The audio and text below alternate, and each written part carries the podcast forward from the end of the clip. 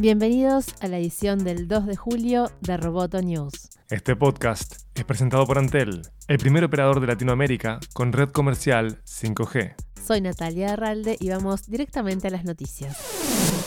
El presidente de Estados Unidos, Donald Trump, dio un giro inesperado y anunció que las compañías estadounidenses pueden vender sus equipos a Huawei siempre que las transacciones no presenten un gran problema de emergencia nacional. Trump hizo estos comentarios luego de una reunión con el presidente de China, Xi Jinping, durante la cumbre del G20 en Japón. Trump dijo que Huawei aún es parte de las conversaciones comerciales en curso entre Washington y Beijing, pero por ahora continuaría permitiendo que las compañías estadounidenses vendan partes a la firma china. Tras el anuncio quedan algunas interrogantes, ya que Trump no fue muy específico respecto a qué compañías quedan incluidas en esta flexibilización del bloqueo y no nombró ni a Google, ni a Intel o a Qualcomm.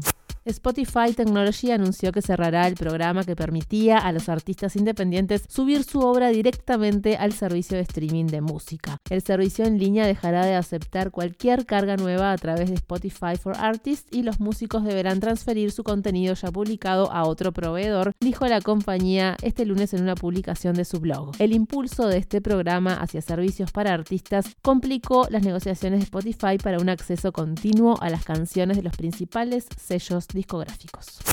Netflix está cuidando su billetera en los proyectos de gran presupuesto según un nuevo informe de Information. El director de contenidos, Ted Sarandos, informó a los ejecutivos de Netflix que sus gastos deben ser más rentables en términos de audiencia. La nueva guía de Sarandos exige que los programas y las películas atraigan a las audiencias que compensan el gasto de la producción según el informe.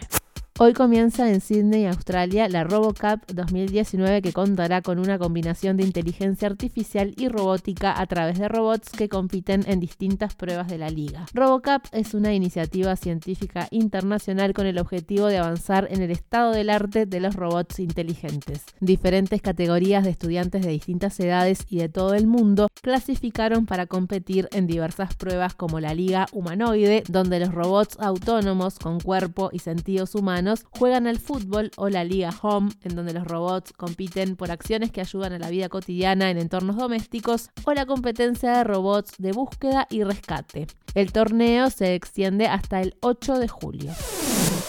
Roboto News es parte de Dovcast. Te invitamos a seguirnos en www.amenazaroboto.com, arroba amenazaroboto y facebook.com barra amenazaroboto. Roboto News fue presentado por Antel. Hasta la próxima. Roboto News. Periodismo Tech.